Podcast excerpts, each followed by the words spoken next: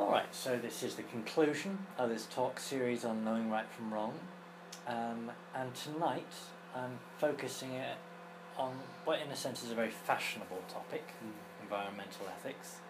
Um, but what I want to try and communicate is that the church actually has something very different to say about the environment from, in a sense, the secular green angle.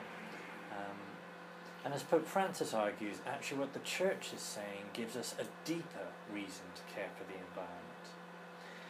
Um, and the, in a sense, the controversial thing, the thing where the church is different, um, hinges on um, the place of humanity in the cosmos. Um, so, our duty to care for our common homes. That's the subtitle of Pope Francis's encyclical this year, how he refers to the environment as our common home. So, um, of the various points to think about, actually the question where to begin actually is rather important, or illuminating maybe. So if I was to ask you the question, in which section of the Catechism? Hi there, come on in, take a seat. Thanks. We've only just begun. Alright, sorry. How did Dylan? Did you not want to record this one? 'Cause You haven't got your. Um, Oh, you're doing I that, am, sorry. I am. That, I decided that caused more Yeah. interference. So I was just looking at an opening question. Um, which section of the Catechism is the Church's teaching on the environment? Any guesses? Well, actually, no. There is a specific section, and it's the moral life of the ch- of how to live. Um, is in the uh, section three of the Catechism, structured around the Ten Commandments. And the commandment that it fits in is the command against theft. So, what the traditional Christian way of understanding our duties to the environment is in terms of the question of property. And so, sins against the environment are a type of theft. Um, so, seventh commandment, thou shalt not steal. Uh, environmental destruction is destroying property that belongs to the whole human race. So, it's not just my property to be treating it as I choose. So St Thomas Aquinas um, puts it this way. Um, he says, "He that he that kills another's ox sins. Sins not by killing the ox, but through injuring a man's property, another man's property. So it's not my ox. I don't have a right to kill it. And that's kind of an image to think of the, our whole way of needing to care for the environment. So the Catechism uh, puts it this way The goods of creation are destined for the whole human race. So, in anything I'm doing in relating to the environment, I need to be thinking of that whole human race, not just me, not just England, um, and not just my generation, but the future as well. So we think of um, Adam and Eve in the Garden of Eden, so what the scriptural image is, we see them being given, entrusted with all of the goods of creation. So it's all given to our first parents. We refer to it as being mediated to us via private ownership, um, but common ownership remains primordial. And let me just explain what I mean by saying that. So, all the goods of creation are for all of humanity. But in a sense, if something belongs to everybody, it kind of belongs to nobody. That how do you kind of use it? Well, when the church talks about the rights to private ownership, it's a very conditional right to own things. That private ownership is just a way of distributing all the goods of creation among different people. So that if I have my house and my garden, I'm therefore responsible for my house and my garden. It's not that they are something I have an absolute claim on. It's just a way that those needs are mediated. So that the primordial, the primary, the basic thing in everything to do with ownership is actually that it belongs ultimately to everybody. So in all of my dealings, not just with the environment, but how I use my money, I need to be thinking of the effect on everybody and my duty to everybody. So an illustration here, somebody who is starving. Um, Thomas Christ puts it this way. In cases of need, all things are rendered common property, so that there would seem to be no sin in taking another's property, for need has made it common. So, what he's referring to there is the fact that somebody who is starving can steal from someone who has food, because then it isn't actually stealing. That the primordial ownership of everything is common. And if somebody who has lots of food is hoarding it and not sharing it with a man who is starving, actually it's not that he's choosing to keep his own stuff. Actually he is he is the one who is stealing.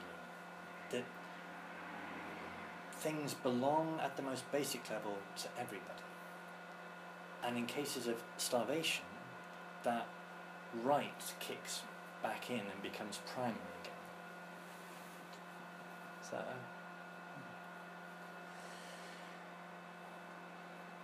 So when we're thinking of the environment and owning and using things, actually this notion that actually everything belongs commonly as the primary sense of ownership is very important.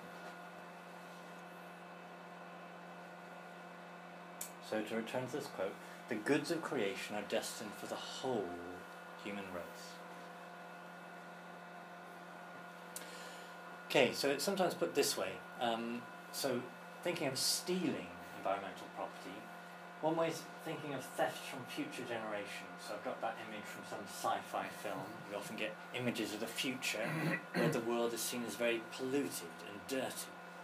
So what you have done is you have polluted the world when you live, so that the world you are leaving to the generation after you is a dirtied, damaged world. You are damaging their property. You are stealing from them. so it's an act of theft against future generations. So that's one way of thinking of who you are stealing from. You're stealing it from people who don't yet exist, but who have a right to it because it is our common property. Uh, Pope Benedict said this a couple of years ago. He said, This is a responsibility that present generations have towards those of the future. Natural resources should be used in such a way that immediate benefits do not have a negative impact on living creatures, human and not, present and future for the benefit of people now and in the future.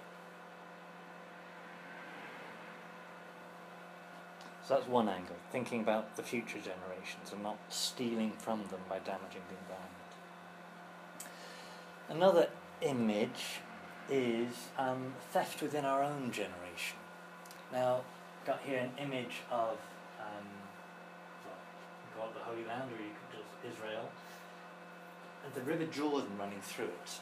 Now, who does the water in the river belong to? You might not know, but the Israelis have um, been very efficient in irrigating while the state of Israel has existed. So much so that even though we might talk about global warming on a worldwide scale, the temperature in Israel has dropped three degrees centigrade through the vast numbers of trees um, that they've irrigated from the river. Now the problem with that is they've taken so much water out of the river, um, that, well, so that the Dead Sea level is dropping, but it also means places like Jordan, they don't have any water, or they don't have the water that they would have if the Israelis hadn't taken it. Um, so there are lots of commentators now who talk about what they are envisaging in the future will be water wars. That wars in the future will be fought over commodities like water. Um, and there are companies now who are saying that water shouldn't be seen as a universal right, but actually is a commodity.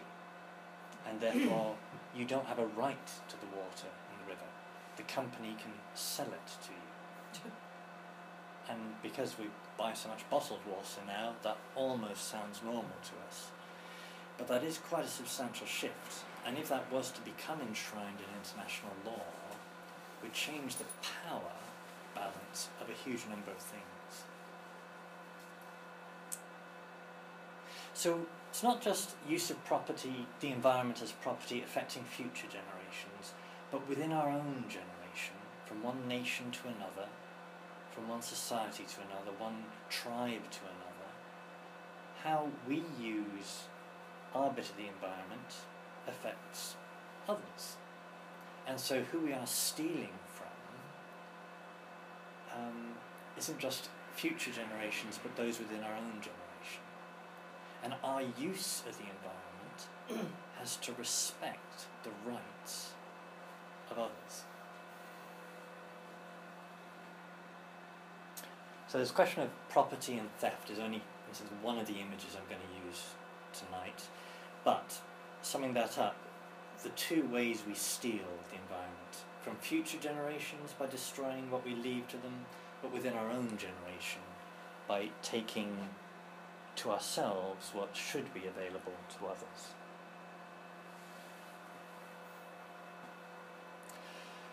Right, a different concept now, what's called um, anthropocentrism. Um, and I want to point out what Pope Francis talks about in his encyclical Laudato Si, a true and a false form of anthropocentrism. Um, anthropos meaning humanity, centric meaning centered. So, what is everything centered on? well, is it centered on humanity or not? And from a Christian perspective, we would say yes, it is, but there's an, also an abusive way of understanding that as well that isn't in keeping with our faith. So, anthropocentric, that the human person is at the centre of the meaning of everything else, in the centre of the value of everything else. Hmm. So there's a amazing what you can find on Google. Um, yes. So, if you have that vision of anthropocentric, that the, the world exists for him, he's the centre of it, he can devour it. Um, there's a way of thinking about that that's very selfish, very destructive. And Pope Francis, in one of the things he condemns, he repeatedly refers to a, a perverted anthropocentrism. I've got a quote here. Yeah, so he says this. So the Catechism clearly and forcefully criticizes a distorted anthropocentrism. He, and now he's quoting the Catechism. Each creature possesses its own particular goodness and perfection. Each of the various creatures, willed in its own being, reflects in its own way a ray of God's infinite wisdom and goodness. Man must therefore respect the particular goodness of every creature to avoid any disordered use of things. so a selfish anthropocentrism is condemned by the church. But, um, and this is where the church's vision of the environment is very different to a lot of secular thinking about the environment. The church does say, nonetheless, that um, God created everything for man. Why do all these things exist? For us, that we might have a home, um, that we have a value that transcends the rest of the cosmos. We are the only beings that are enabled, created such that we can think, that we can love. We are the only beings that can glorify God as rational beings, as loving beings. This gives us a dignity, a place in the cosmos that transcends the value of everything else. And so that everything else is therefore ordered towards us in order that it might be ordered towards Christ. Um, so that Christ, as a rational um, person, the second person of the Trinity, he couldn't have become incarnate in a goldfish. Uh, he, it was proper for him to assume a nature that was, like him, capable of loving, of thinking. Um, so we have a place in the cosmos that's different to everything else, and everything else is ordered towards us for that. So the Catechism says that we're given animals to be our food, trees to be our shelter, that these things are here for our benefit. Uh, so this image is um, kind of a, a, diagram with humanity at the top of it. So Pope Francis um, said, God created the world for man, setting human beings at the pinnacle of the entire cosmos. Vatican II says, all things on earth should be related to man as their centre and crown. Also says, man created in God's image received a mandate to subject to himself the earth and all it contains.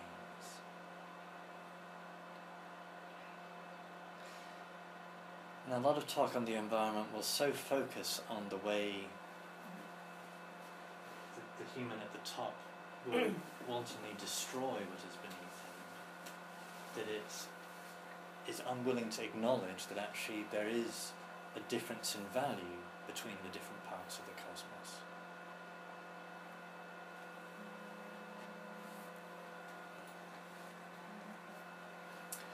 Now what this means is there the church is rejecting well these are two kind of equivalent terms what sometimes called eco ecocentrism or biocentrism biocentrism meaning that what should be the focal point isn't humanity but is just life in general um, or ecocentrism just the ecology the system should be what is valued and then humanity would be somewhere in the mix but wouldn't have a, a peak position, just be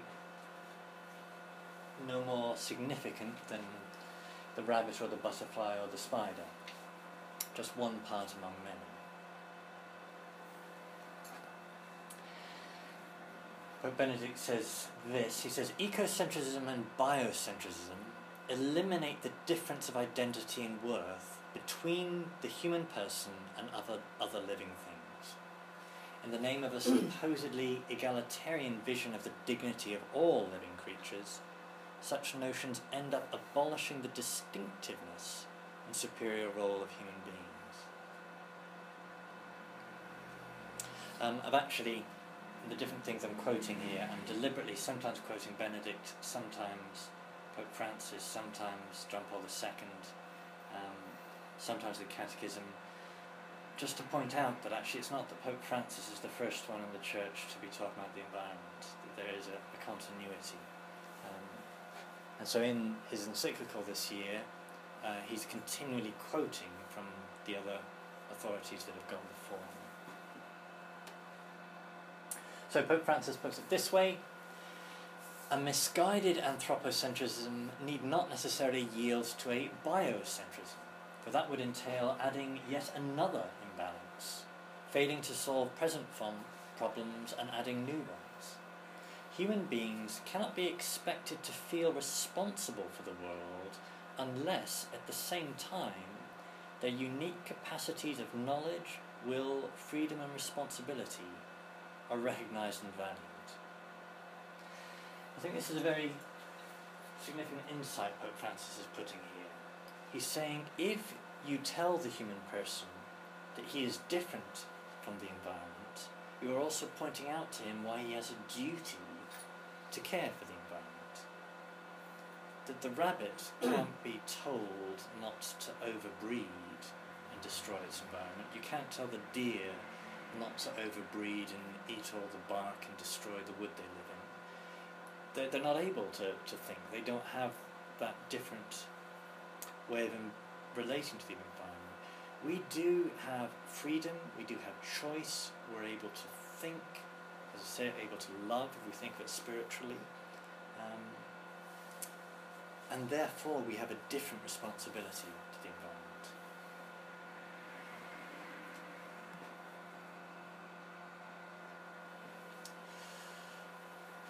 Okay, shifting focus again now. Um, there's a phrase used in church documents called the human ecology. And this is another way of trying to twist the focus. So, to talk about ecology, but which ecology? Which system? Which well being are we concerned with? And it's the human ecology is the phrase. So, got here an image of kind of the world, humanity, and of somebody praying. So the whole that we're concerned with is our physical existence, our social existence, and our spiritual existence. And it's this whole that needs to be respected and brought to its potential. So that if we have a vision of the ecology that doesn't actually recognize our spiritual dimension, our social dimension, but only focuses on the, physical aspect of the environment or, or life just as life, then we're not recognizing the totality that in the plan of God is wanting to be brought to its potential. Now, conversely, if we're damaging the physical, we're going to be damaging the whole as well. But the, the, the whole whole we're concerned with has more than just the material environment um, as its focus. I'm quoting Pope Benedict again here. What is needed is something like a human ecology properly understood. Rainforests deserve indeed to be protected, but no less so does man. Um, and here's Pope Francis also talking about human ecology. The popes have spoken of human ecology closely linked to environmental ecology. We are experiencing a moment of crisis. We see it in the environment, but mostly we see it in man. The human being is at stake. Here is the urgency of human ecology. Human ecology and environmental ecology go hand in hand. I would like then for all of us to take seriously the commitment to respect and cherish creation, being attentive to every person, to counter the culture of waste and disposal, to promote a culture of solidarity and of encounter.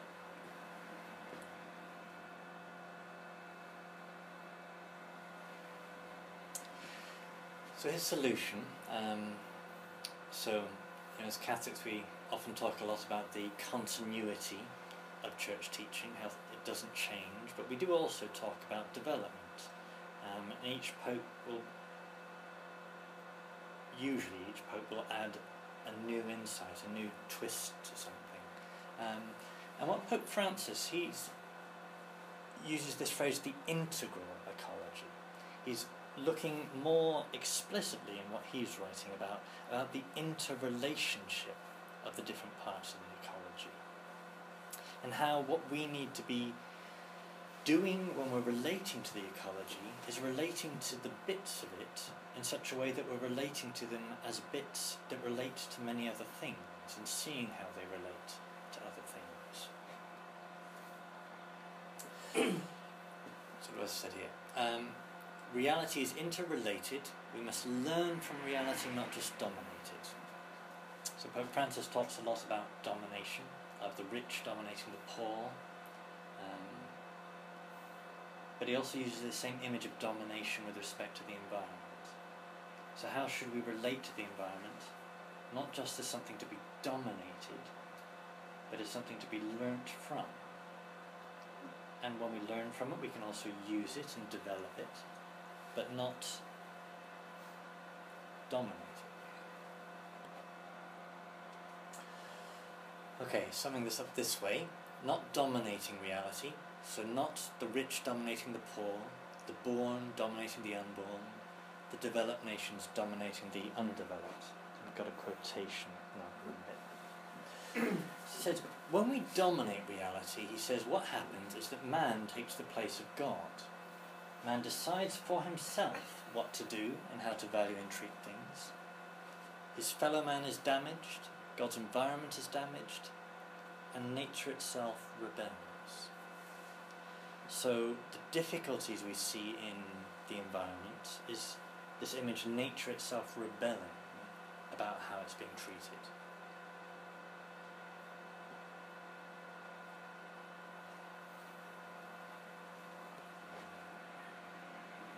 So what he wants us to do is to learn from reality and respect reality. So the things in the environment, to learn what they are, to learn what their place in the interrelationship of everything is, and then not dominate it, but relate to it, learn um, from it, use it, but use it in a respectful way, not a dominating way. Another block quote here from Pope Francis. Neglecting to monitor the harm done to nature and the environmental impact of our decisions is only the most striking sign of a disregard for the message contained in the structures of nature itself. When we fail to acknowledge as part of reality the worth of a poor person, a human embryo, a person with disabilities, to offer just a few examples, it becomes difficult to hear the cry of nature itself. Everything is connected. Once the human being declares independence from reality and behaves with absolute dominion, the very foundations of our life begin to crumble. For instead of carrying out his role as a cooperator with God in the work of creation, man sets himself up in place of God and thus ends up provoking rebellion on the part of nature. So, rebellion on the part of nature might seem um, fairly modern environmental thought, perhaps. Um, but that is Centesimus Annus, that is Pope John Paul II he's quoting from there. uh, so I've got an image here of you know the way that the water evaporates and that there's a whole cycle of what happens in the environment. So what he's wanting is us to respect and value a thing's place in the system so that the rainwater, the lake, um, that we're seeing its place in the system and respecting how it all affects everything else. So this quotation, everything is connected.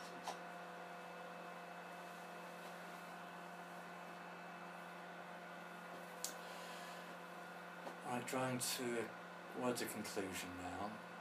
Um, what he calls for, therefore, is changing lifestyles.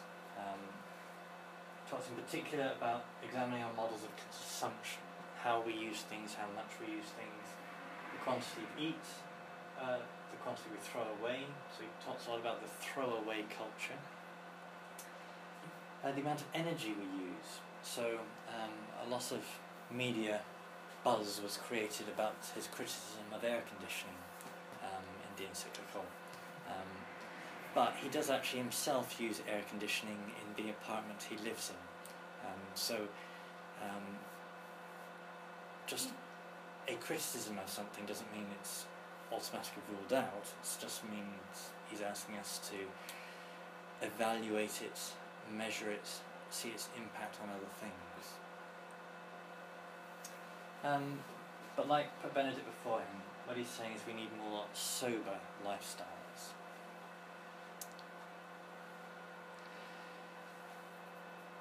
And if we took any of this seriously, actually, this is a very uh, challenging set of things he's calling us to. Um, to change what we eat, um, the amount of energy we use. So, um, quoting Pope Benedict again examine our lifestyle and prevailing models of consumption and production which are often unsustainable from a social, environmental, and econ- even economic point of view. So the damage being done to the environment and is visible in some places more than others, um, but is just one sign of the way that we're living a lifestyle that is just unsustainable. It can't go on this way indefinitely.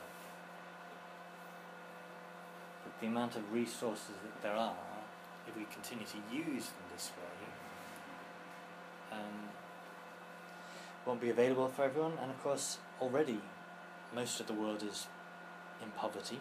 Um, it's just we're not experiencing it here. Um, uh, okay, this use the word a minute ago, scrap culture. a quotation from Pope Francis. This scrap culture has also made us insensitive to waste, including food waste, which is even more reprehensible when in every part of the world, unfortunately, many people and families are suffering from hunger and malnutrition.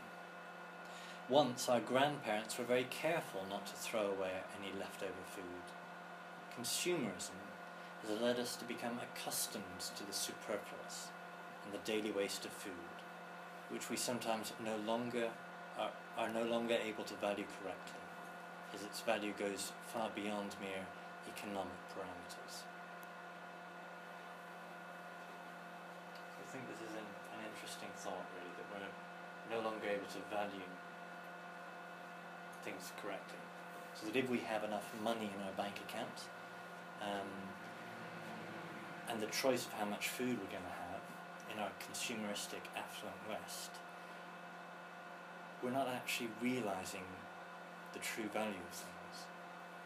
Whereas if we saw on the global scale how many people were without and how much the use of the environment, the property we are having, actually isn't being shared as it should be,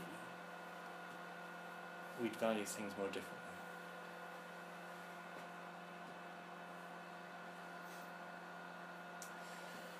Uh, final image. Um, so again, back to the Garden of Eden. Um, how should we relate to the environment? How should we relate to creation? Well, this image of being a steward of it. So, what was um, Adam told to do? He was told to till the earth and keep it. He was to be the gardener. Now, what does a garden gardener do with his garden? He brings out of it a potential um, that won't be brought out of it if it's not nurtured and cared for. It will just turn into weeds or whatever else. It won't become what it could become with cultivation.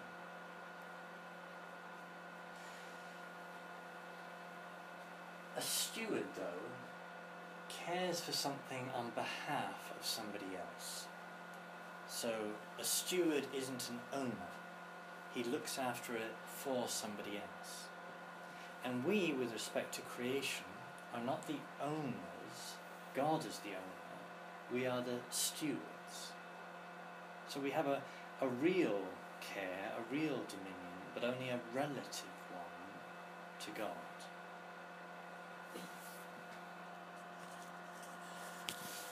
Um, so, in Genesis, um, Adam was commanded to till the earth and keep it. Uh, Catechism says, in God's plan, man and woman have the vocation of subduing the earth as stewards of God. And phrase it this way to care for it and love it as God loves it, that its beauty might give glory to God. So if God loves his creation, we also must love it if God loves His creation, He doesn't want it to be destroyed. Therefore, we also should not want it to be destroyed. So, if you think what a little boy does with a magnifying glass and an ant, and destroys burning the ant, uh, enjoys burning the ant, um, that is actually an image of what we shouldn't be doing. We shouldn't be enjoying destroying that life is there to to flourish, to be cultivated. Um, now, part of cultivating also means sometimes we restrict the population size of um, various animals that are out of control, and you restrict the size of your ant population when it's invading your kitchen. Um, but destroying it because you're enjoying the destruction. This is the very image that the steward of creation, what it, we shouldn't be doing. all right, summing all that up, what I've been going through, um, and trying to outline for you some of the different categories as the church puts it. So, the notion started with the environment as property, our common home. So, when we're damaging it, we are stealing from future generations or stealing from within our own generation. That image of the Israelis using the River Jordan. Um, anthropocentrism, uh, an authentic and a perverted sense. So, humanity is the centre and purpose of the cosmos. It's here for us, but that doesn't mean we have a right to abuse it. Uh, the human ecology, so the wider ecosystem we should be concerned with isn't just material, but is the well-being of the human person. Um, so as Pope Francis repeatedly focuses on the poor, the deprived, um, the marginalised. And with that, um, the environment should be respected, seeing its interrelatedness. So I, I treat something carefully because I see how it relates to everything else. And hopefully that's summed up a few of the kind of church's points on the environment.